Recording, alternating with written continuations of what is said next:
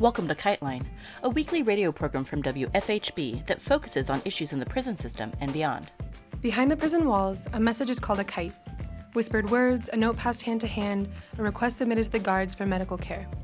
Illicit or not, sending a kite means trusting that other people will bear it farther along until it reaches its destination.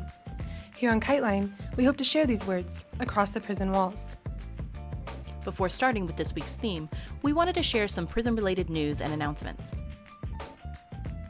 On previous episodes, we've covered the Vaughn 17, prisoners in Delaware who the state seeks to collectively punish for an uprising two years ago. The second trial group was just completed, leading to acquittals or undecided on all charges. This builds on the first trial group, in which the state also failed to railroad any of the indicted. Oklahoma's inmate population fell to 28,000 in December, the first decrease in over three years. Despite this slight decrease, a recent report by the Prison Policy Initiative indicates that Oklahoma's incarceration rate is now the highest in the United States, weighing in at over 1,079 prisoners per 100,000 state residents. Oklahoma's incarceration rate surpassed that of Louisiana, which used to be number one, but whose rates declined to 1,052 per 100,000 because of criminal justice reforms the state legislature passed. By comparison, the average incarceration rate in the US is 698 per 100,000, nearly 400 less than that of Oklahoma. Oklahoma's incarceration rate surpassed not only that of every other state in the US, but also that of almost every other country. As of last June, prison officials reported that more than 2,000 inmates were using temporary beds set up in living areas, common spaces, and other sites not designed for use as housing. Over a thousand state prisoners were being housed in local jails, waiting for bed space in Department of Corrections facilities. 70 prisoners in an ICE immigrant detention facility in Suffolk County, Massachusetts, went on hunger strike on February 15th to fight against poor conditions. Outside supporters held a noise demonstration outside the facility on Thursday.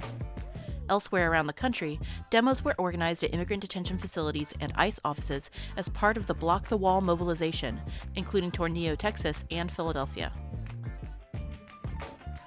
This week, we share a conversation we had with Deborah Devines and Philip Roberts. Devines founded the Indiana Prison Writers Workshop, in which Philip participated. Philip speaks about his time inside and how participating in the program affected him. He also shares several of his poems, both written in the workshop and after his release.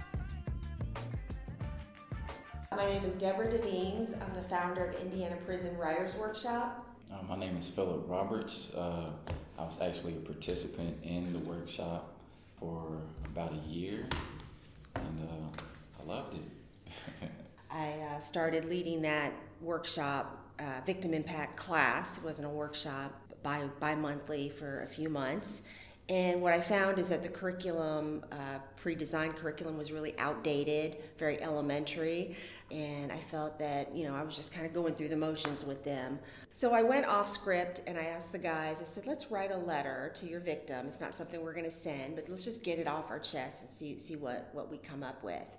And what I found is the guys in that victim impact class produced some really meaningful work, and it was a very powerful moment in that they were expressing and they were sharing things that they hadn't shared before. And the next morning, I emailed the volunteer coordinator at Plainfield and I said, "What would what would your thought be on me establishing a creative writing workshop here at the facility?" And she said, "We're all in." She said, "Put together a curriculum," and I set about doing that. And the writing workshop began in October uh, of 2017. So that first day, uh, October 5th, I think it was, or 7th, 2017, um, I, I uh, met with the men. There were probably 20 in the class at first, and the number whittled down to the core 11. So there were 11 of us and myself, and I would each week go over a grammar tip. Um, we would read a short story, and we would use our critical thinking skills to uh, discuss the short story and to base writing prompts off that short story. Um, I also had a book uh, that I brought with writing prompts, and we would choose from those each week, and then everybody would present and they would share. Um, but what I learned in the process is I was um, sharing my life with them as well. And that's not something I had intended to do. I, I went in with it thinking, you know, you know, oh, they're going to be this way, what you see in movies, right, and, and shows. We just we wrote about anything and everything, and we laughed, and uh, you know, some held back tears, and we, you know, we just we, we bonded. A, a bond was formed, and um, you know, luckily Phil um, we were able to keep in contact after um, his release in October of this year. You know, I wanted to come in with this curriculum, which I did, um, but I wanted to also be fluid. Uh, I think the first prompt I gave them was if you were a bird, um, where would you go and why? And would you travel alone or with a flock of birds? Um, and so that was kind of the first prompt that kicked off, you know, the 12 week workshop that, that never ended, really. I mean, it's right. still ongoing. We talk about trauma, pain, violence, neglect, character, setting, uh, author's voice. We worked on a cover letter at one point. It really is more of a freedom of thought. Let's be as creative as we can, not just nonfiction, but fiction as well. We, we sit around in a circle in the prison visitors room at, at Plainfield at the other facility I'm at, correctional industrial facility, it's a classroom setting, so I've got a chalkboard, which is a little different. Actually, yeah, there it is, but we still form a circle. I think there's um, power to that circle and that it's more of a relaxed atmosphere. So when I when I decided to go to the class, you know, there uh, there was a message that came over the, the JPay system, you know, that advertised the class, and I was like, man, I was stuck in like a real like stagnant type of time. I mean? So I kind of needed something to, you know, give me some type of motivation, right? Because um, I was really in a depressed state, you know what I mean? So um, I kind of just needed, you know, something to encourage me. So I signed up for the class. I mean, the first day, like she said, the first prompt that she had gave us was, you know, if you were a bird, you know, where would you go? What type of bird would you be? Would you fly alone or with another flock of birds? And, um, you know, she gave us 15 minutes to do that prompt. And I mean, when she said go, it was like, man, I looked out the window and it was like I was no longer in prison. Like I actually became a bird, you know, and I started, you know, you know, forming an identity with that bird, you know, and um, actually gave me a sense of freedom. I mean, it actually showed me what the power of writing was. You know, I actually, you know, I thought I was, you know, okay writer, you know, but the class actually helped me, you know, become better and take it to the next level you know, and actually gave me something to look forward to every week, you know, to, you know, get up and say, okay, let's do this, you know, and actually being in the class with the other guys, you know, we, we bonded together as well. You know, there were some guys in the classroom that I probably normally wouldn't talk to just, you know, if we weren't in the classroom, you know, if we weren't in this class together, if I didn't get to know them, you know, just because of, you know, the politics of prison, you know, but, um, actually getting getting to know these other guys and you know finding out that we you know actually have things in common you know actually broke those barriers you know and we actually became friends you know. So you know some guys like I said that I wouldn't normally talk to if I was just you know we could be sleeping right next to each other. I probably wouldn't talk to them just because like I said the politics of prison. But um, actually being in this class, getting to know each other, and like you know, I dealt with depression, and some other guys they dealt with depression, you know, and um, the way that they explained it, you know, it's like man, it's like I feel that, but I couldn't actually put it into words, but I know exactly how you feel. That that was a powerful feeling. I had a piece about depression I wanted to share. I haven't really shared it, but uh, I actually wrote this from a dream uh, a dream that I had while I was in prison, and um, it's called A Grim Encounter. As the sun suspends in the air, I have to stop and take a deep breath. I inhale my fears and exhale with relief. It, because it seems as though death beams over my life just like those sun rays, and some days I swear I could feel the Grim Reaper breathing heavily behind my back like he's waiting for me to lose my will to live. So I start to run as fast as I can, but as soon as I do, weird things start to happen. I look to my left, and all the grass on the ground starts turning brown. I look to my right, and all the leaves from the trees start to fall down. I get stopped in my tracks when the rubious rose sprouted from a crack, then turned black right in front of me. So I looked to the sky and asked God why, but before he could answer, darkness cut the sky like a diamond sword being held by a master. So I turned around and started to run the other way. But as soon as I do, there he was, waiting for me. My eyes caught staring at the space where his face was supposed to be. My whole body goes stiff as if I've been stricken with rigor mortis. He walks up to me slowly. He places his hand on my shoulder. I never felt the hand so icy as death. I was barely able to utter three words. I'm not ready, I said. He leaned in slowly and whispered one word Yes. At that moment, I blacked out. When I awoke, everything was normal again. And I couldn't tell if this was a dream or a premonition or neither. But one thing's for sure I never forget the day I met the Grim Reaper. The dream that I had, man, it was it was so vivid. It felt real. Like I can still remember it to this day, you know, so and I think it just stems from, you know, dealing with the stresses of being in prison, the fears of, you know, messing up again and going back, you know, and, um, you know, I was missing my daughter, so I felt like, you know, the rose that sprouted was maybe her, but then it turned black, and I felt like that was, you know, me stressing about whether or not she was to remember me again. And that hurt, that hurt a lot. And I think, you know, me waking up at the end of the, at the end of the dream, I guess, uh, you know, was me, you know, getting out, you know, and you know, when you, once you actually get out of prison, it, it actually seems like a dream. It seemed like time had flew by, you know, just flew by. Like, okay, so your last week of getting released from prison, it's like you're so anxious. It's like you have your day set you know when you're to get out. You're saying your goodbyes to everybody, getting everybody's contact information, even if you know you're not to contact them. you know what I mean? Um, you just do it just because, I guess. The, the day that I woke up, you know, I didn't really even go to sleep for real. The day that I knew that I was getting out that night, I, I couldn't go to sleep. I was so anxious just to get out. You know, I was waiting for them to call my name to tell me to pack my stuff they did. You know, I had all my stuff already packed, just ready to go. And uh, you know, they called my name, and I walked out. You know, and you know, I filled out the little paperwork stuff that we had to do, and you know, they check your tattoos and stuff to make sure that you're you and not somebody else. You know. Um, you know, I walked out and my dad was sitting there. And then it's like, man, I walked up to him, I hugged him, and it was over. It was over. You know, and it was like, man, it was the next it was like I didn't just, you know, walk into freedom. You know, I actually took a step into the next chapter of my life.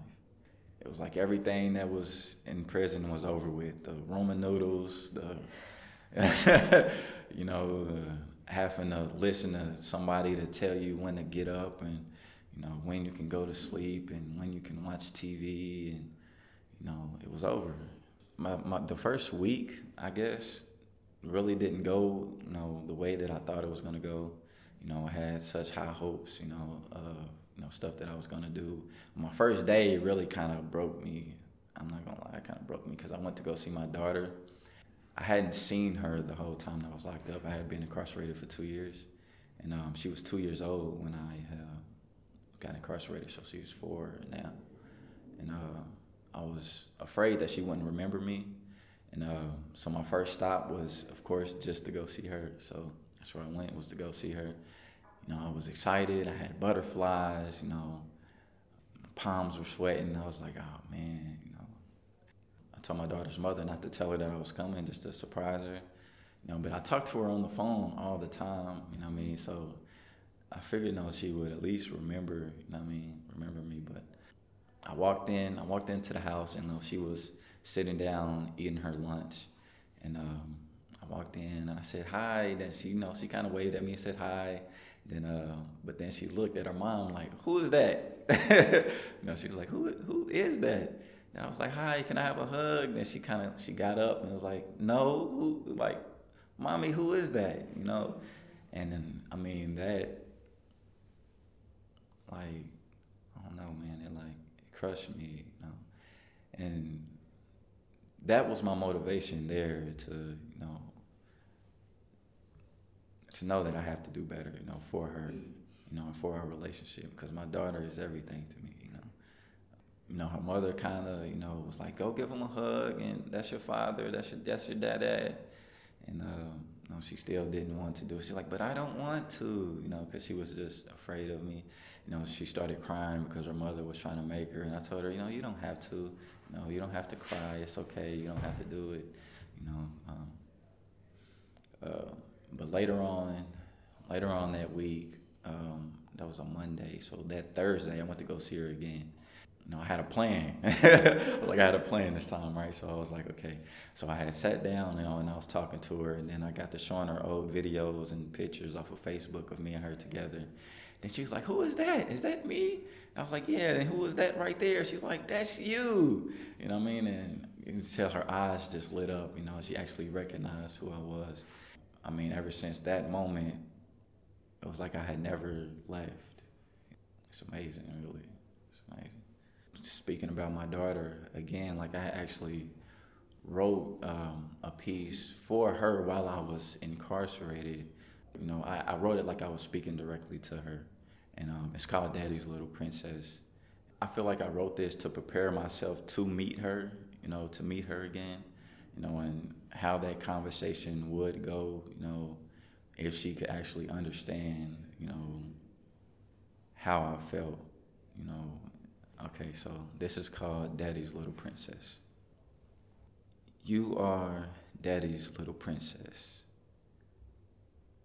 Twinkle, twinkle, little star, as beautiful as you are, your light shines like. Mm, sorry, let me start over. you are Daddy's little princess. Twinkle, twinkle, little star, as beautiful as you are, your light shines bright in the midst of my darkness. Your voice takes the pain away. Your laugh, can run the rain away. You're such an angel. Your wings are made of gold. He sent you straight from heaven, baby girl. You touch my soul, and that's why I miss you. I miss you like the sky misses the sun at midnight.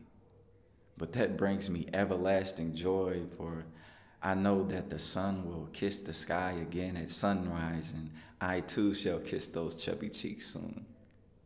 You're my life, you're my light, you're my motivation, you're my breath, you're my everything, you're my love, you're my soul, you're my baby, your daddy's little princess. I feel like being able to prepare myself to meet her made it that much easier. Even though she didn't remember me, I kind of prepared myself for it, you know. I mean, in all in other aspects as well too, like you know, with the jobs and stuff like that. I actually found a job within a week of me getting out, and I didn't think I would be able to do that, you know. So, being able to you know um, use the things that I learned in the creative writing class, you know, as far as how to fill out applications, how to do the cover letter, you know, and uh, you know tips on interviews and you know what to say and what not to say and stuff like that. You know, definitely prepared me, you know, coming into society. I wouldn't have, I guess, as much confidence because I guess without those things, without those, um, you know, those tips, I would probably be kind of, you know, hesitant on, you know, trying to fill out a cover letter to the point I probably wouldn't do it, you know. So, you know, my experience working with Phil and the 11 um, was extraordinary, and I've since um, added the class to two other facilities. And I was telling the guys at Plainfield that I'm going to transition out, and I have another volunteer. And one of the guys wrote this piece uh, Sunday, Sweet Sunday. Do you really, hopefully I won't cry. Do you really think that you just make a day, or that you just uplift a week, or that your bi monthly brightness just helps one or two? To bypass the darkness from the shadows of steel bars.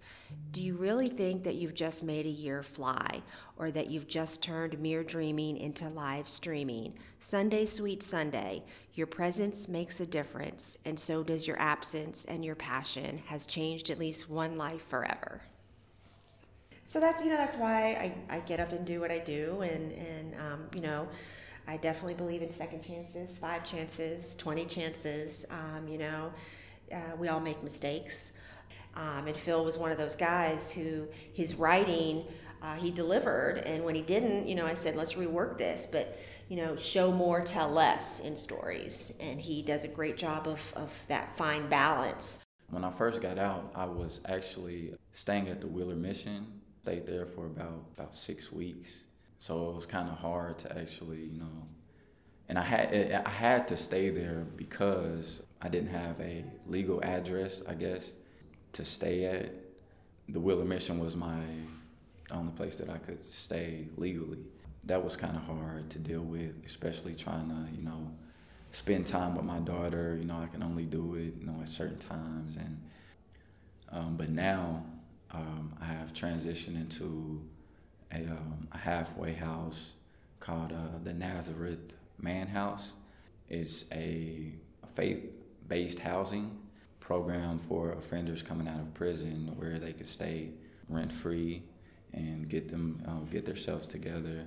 Um, doing that now, trying to you know get my personal life together. You know, get uh, my financial situation and being able to get my own place and uh, you know get a car and stuff like that. So it'll be a lot easier, you know, to continue to rebuild those relationships. But as far as my daughter, um, man, I want to spend as much time with her as possible. She's she's just like a big ball of joy, man. And she's she just loves to have fun. And whenever I see her, she brightens up my day. It doesn't matter what my mood is, you know. Um, she always makes me feel better. Um, I actually felt bad today because she went to the dentist, and um, yeah, so I know she's probably scared. You know, she told me she was scared the first. This is her second time going. She told me she was scared the first time, so I was like, oh man, I wish I could have been there. Um, but I want her to know who I am, not just saying, you know, that's my father. You know, I want her to know exactly who her father is. Uh, Miss Deborah actually gave us a writing prompt in class to basically think about that one woman in your life, you know, that caught your attention, you know, and what did she have that made you want to want her, you know, and uh, this is what I had came up with, and it's called Unknown Thing. From the moment I laid my eyes on you, I knew that I had to make you mine. Your beauty sent chills down my spine. I think my heart skipped a beat, but I couldn't let you see that I was nervous. I had to keep my composure. It was hard though, because after a little convo, I noticed that this attraction went deeper than the surface. You had that unknown thing, an attractive force so powerful that it alters the orbit of every man that it encounters. It's more than mere beauty or sexuality, though they both play a part of it. It was something subtle yet distinctive. It was innocent and oh so dangerous. Whatever that unknown thing was, you had it, and I had to have it.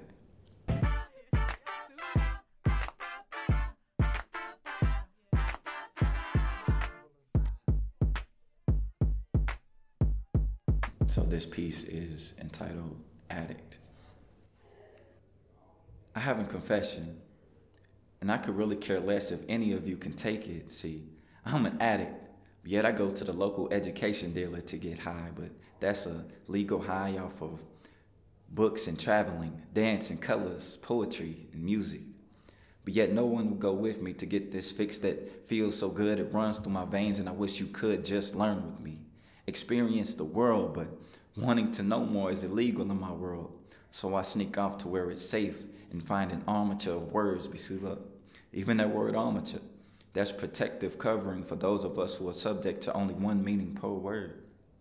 With our ignorance, we are bandaged. The English language is so broad, why not use it to our advantage? And why should I just impress my parents by stepping on the campus other than say to myself, man, I'm here because I planned this? Because I'm an addict and I'm not apologizing for it.